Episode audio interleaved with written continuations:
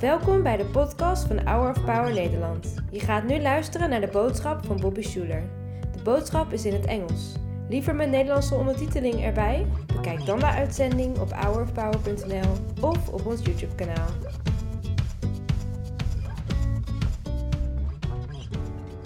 Would you stand with us? We're going to say this creed together as we do every Sunday. Hold your hands out like this as a way of receiving from the Holy Spirit. Let's say this together. I am not what I do. I'm not what I have. I'm not what people say about me. I am the beloved of God. It's who I am. No one can take it from me. I don't have to worry. I don't have to hurry. I can trust my friend Jesus and share his love with my neighbor. Thanks. That's the gospel. That's the truth. Well, so many people today are feeling sick about their life. They're sick about their finances. They're sick about their job situation or they hate their jobs. They're sick about their family situation, their marriages, or their inability to find someone or where they find themselves in life. I remember a time when I was sick often, and that was on a boat. I grew up on boats, you know. Here in Southern California, there's a lot of fishing and this type of thing, and my dad, of course, loves to fish. And so I found myself on little boats, giant boats, ugly boats, beautiful boats, all the time.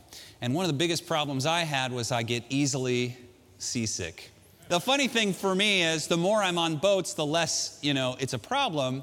But if some time goes by and then I get back on a boat, I start to get seasick again. And there's some principles you develop if you face this a lot in life. Here's rule number one for not getting seasick or for getting out of seasickness don't go inside the cabin. A lot of boats, big boats and small boats, they have a little bed, a little room, or big room, or big space on the inside.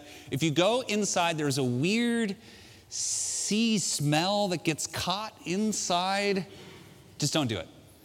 And the number one reason you don't do that is it takes your eyes off the horizon. And that's rule number two. You want to go outside where there's a lot of wind coming in your face, and you want to keep your eyes on the horizon.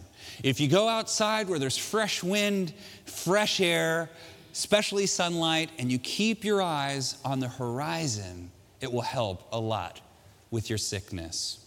In life, so many of us we're sick of our lives because it's like being on a boat. You just look everywhere, and all there is is ocean as far as the eye can see. It's hard to believe when you've been out on the water for three days and all you have seen is the same water morning, noon, and night, day after day after day. It's hard not to feel like, am I really going anywhere? Is this boat just going in circles? Maybe you feel that way today. I want to encourage you to keep your eyes on the horizon. Today, I'm going to talk about the value and importance of having concrete, long term goals for your life, and how this is a major thing that God wants for us, and also it's a major cure to the sickness that so many of us face in life today. It's the promised land. It's the promised land. If you want to get to the promised land in your life, you cannot fix your eyes on the desert and the weather and the scorpions and the sand. See, anybody can get through a desert if they know they're going to a promised land. But so many of us, all we can see is the desert. And so all we want to do is escape in whatever way we can the deserts we find ourselves in. God wants you to go through a process while you're in the desert, but He doesn't want you to do it without a promise in your heart. Can I make you a promise? The promise God has for you will pull you through the process you're going through. Having a process right now, in and of itself, can be tiresome, boring, difficult, stressful, but having a process with a promise a promissory reason, a destination, a place I'm going, makes it all worth it. What is the promised land? Maybe you didn't grow up reading the Bible, you don't know what I'm talking about. The promised land was a special place God had for a special people, a people who had been freed from slavery, who had to walk across a desert to enter a place, as God called it, a land flowing with milk and honey. What does milk and honey mean? It means prosperity. It means luscious land, good farmland. It means animals and crops. It means everything a freed person in the Bronze Age would want. Here's a way of saying what the promised land is for us, because for most of us, God is not calling us to pack up our bags and move to Israel. Maybe some of us are. I'm here, Lord, if you want to call me. I love Israel. But the promised land for us as believers is this it's God's long term goals for my life, easily lost by today's temptations.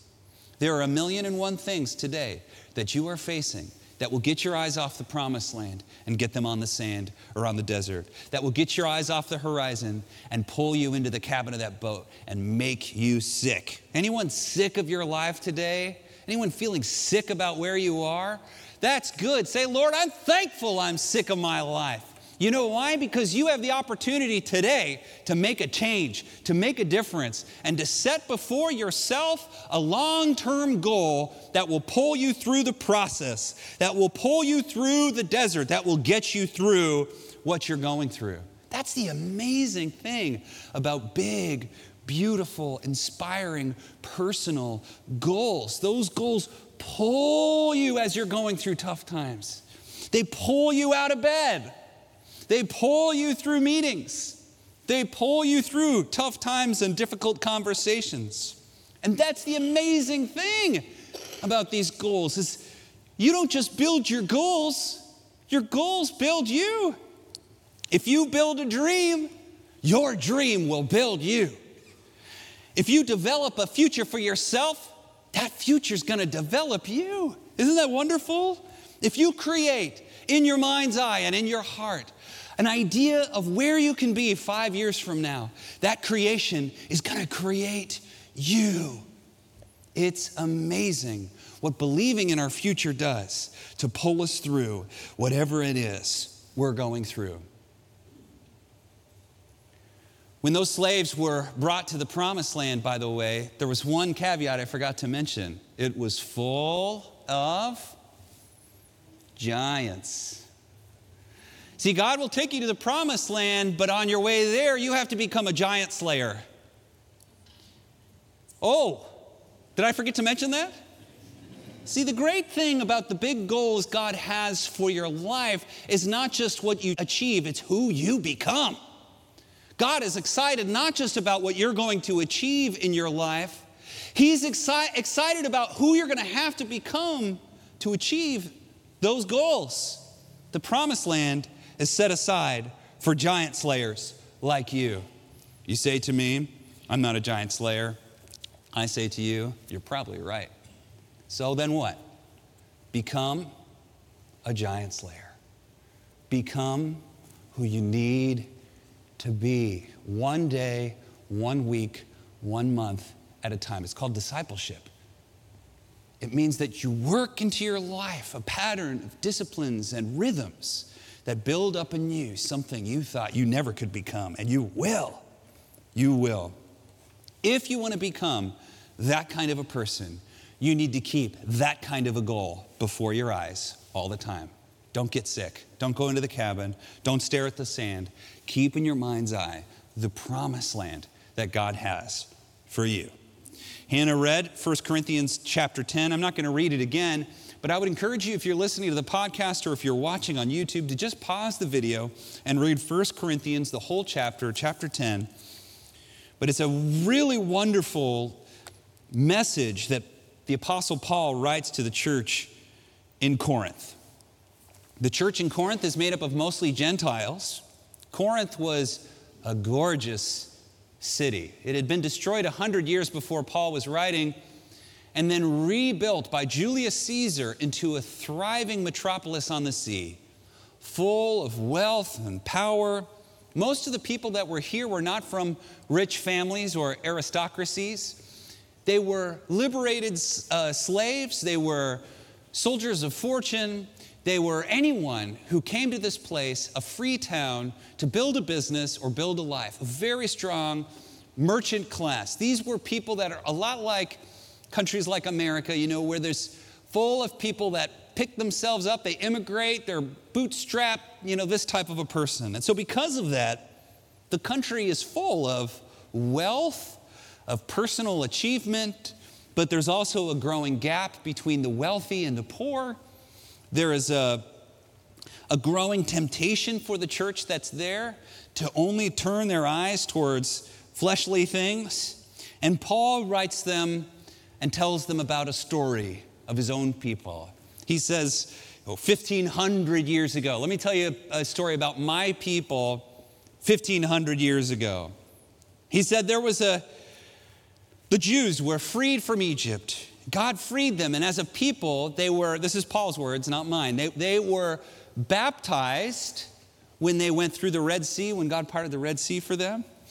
And they were they ate spiritual bread because of the manna from heaven and spiritual drink because they drank water from the rock, who Paul says was Christ. So it's like they've totally had what did this sound like? Our rites, right? The baptism, communion, they, they had become totally immersed into what it means to be one of God's people. And then they got lost. Guess how long it takes? This is a good question. Guess how long it takes to walk from Egypt to the promised land? Guess how long? The answer 11 days. It takes 11 days to go from Egypt to the promised land. How long did it take them? Do you remember? 40 years. Here's something we can learn from that movement is not necessarily achievement. If I walk and walk and walk in circles doing the same thing over and over, I am not necessarily making progress. Do you feel that way? Maybe you do. What should have taken 11 days took 40 years. Why? Paul tells us almost immediately at Mount Sinai, the first stop on the way to the promised land, God goes up, or uh, Moses goes up and receives the word from God. He brings the law down to his people. The people say, That sounds like a great idea. We'll sign up and we'll do that. Moses says, Great, now I'm going to go talk to God about the tabernacle. Goes back up the mountain to talk to God about the tabernacle. They can literally see God in a cloud up on top of the mountain, and they take all that gold that God gave them and fashioned it into an idol, worshiped it, and then went into mass group debauchery and revelry. Okay, so this is what Paul tells them. He says, Even though they were baptized and all this stuff, this weird thing happened where first they went to idols, and then they went into revelry, and then they went into grumbling. And then Paul says, and now their bodies are scattered all over the desert. That's some Old Testament stuff, isn't it? That's some Bronze Age tough Bible stuff. And Paul says this is written as a warning. Why? Because even, he's saying, even though this happened 1500 years ago, it's still happening today. And maybe I could say, even though Paul was writing 2000 years ago, it's what? Still happening today. Very few things change, and most of all, man's nature rarely changes unless man chooses to change it. It's written as a warning to us. Long term goals are easily lost by today's temptations. Maybe we could say Paul was telling us today this is Paul's guide to destroying your life in three easy steps. You want to destroy your life? Here's a great guide. I'll show you right now. Number one, idols. What does that mean for us today? Idols is basically saying materialism, not like shopping, but I mean the classical sense of materialism that the only thing that exists or matters or worth paying attention to is what I can see or what I feel. Think about the importance so many people put on how I feel right now. And how I feel right now affects what I eat, how I treat people. How I feel right now, does that have an impact on your goals, you think? Absolutely. How many businesses marriages have been destroyed because somebody felt something? How many lives? How many horrible words were spoken because I felt something in that moment? The idea of idolatry, no, there's not a lot of idols in the classical sense anymore, but there is idolatry. That is bowing down to a God I can see, bowing down to a God I can touch. And Paul says that's the first thing. So if you want to destroy your life, just focus on your just today. Don't think about the, just today what you can focus on. Bow down to a God you can see, touch, taste, and hear. And he said, number two, that, that leads to the flesh, right? That we give into the flesh. That's a, the flesh means a pattern of giving in and giving up. Giving in and giving up. I just give in to that bag of potato chips. I just give in to watching TV all day long. I just give in to buying that thing I can't afford. And I'm just to keep giving in. And yeah, I might have long term goals, but I'm just to give up on that. Helping my kids with my homework is too much today. Going on a walk with my wife is too much today reaching out to people who are hurting. that's just too much. I can't do that today. And so that's the next thing is you just day by day you give in and give up a little bit every single day. And then what happens? You're wandering in the wilderness.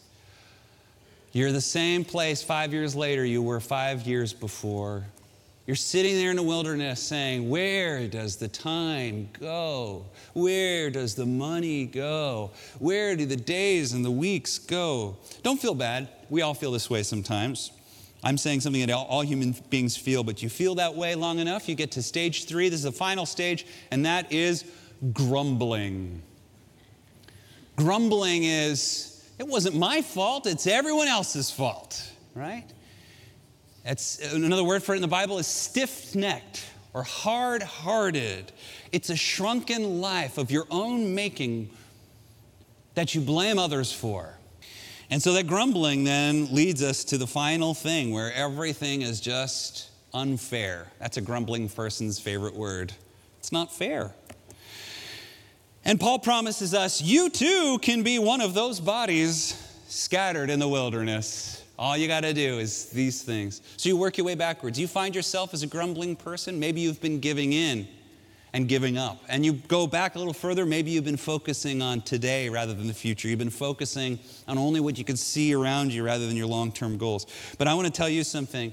God's plan for those slave people was to convert them from slaves to conquerors. From slaves to conquerors. He wanted to make giant killers to possess the land. And in God's view, it is never too late for you to become a conqueror. It's never too late for you to become a conqueror. Abraham was 75 years old when he received the promise, and he was 100 years old when he sired that promise. I don't know about you, but I'd love to get a bottle of those vitamins. I'd love to find out what exercise routine he was on. I want to be healthy like that. Moses was 80 years old when he saw the burning bush. 80 years old. How old was he? 120 when he looked across the Jordan at Canaan's side. 120. I ask you, my friends, a good question. Is it ever too late for God to turn someone into a conqueror? The answer is no. Can an old dog learn new tricks? The answer is if he wants to. It's a decision you make every day when you wake up, whether this day will be yours or whether it will be forfeit. And the thing that pulls you to every day wake up and say, This day will be good, it will be mine, and I will become better. The thing that brings you there is a clear vision of the promised land, is to have tattooed on your heart a vision of who God wants you to become and where God wants you to go. I can't tell you what that is. All I can tell you is it's there for you to discover and there for you to possess. Will you do it? Will you do it? It is so important to define clearly the promises God has for you.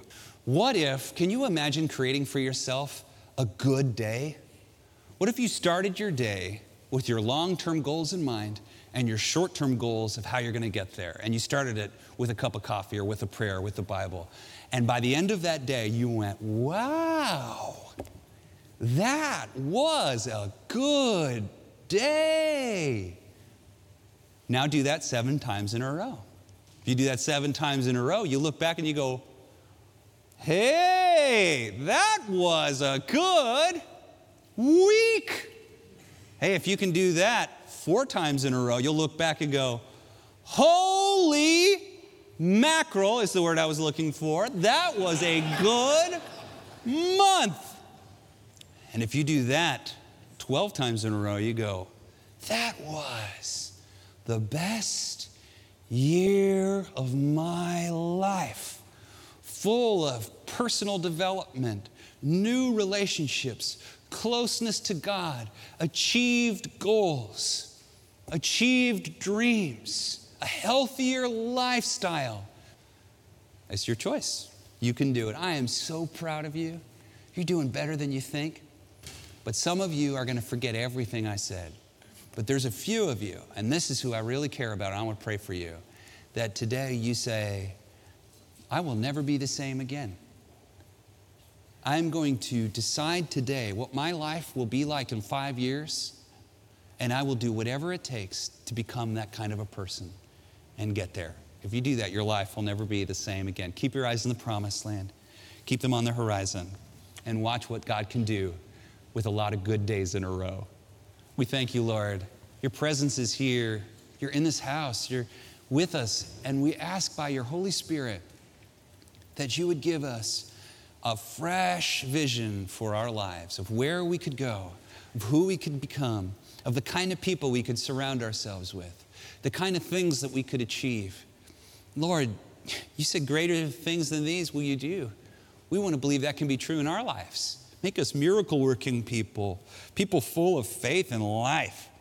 And we ask that you would help us now. How we love you and how all we do, we do to honor the name of Jesus Christ. And it's in his name we pray. All God's people said, Amen. Bedankt voor het luisteren naar de podcast van deze week. We hopen dat deze boodschap jou heeft bemoedigd. Wil je meer weten over Hour of Power of dagelijkse bemoedigingen ontvangen? Ga dan naar www.hourofpower.nl.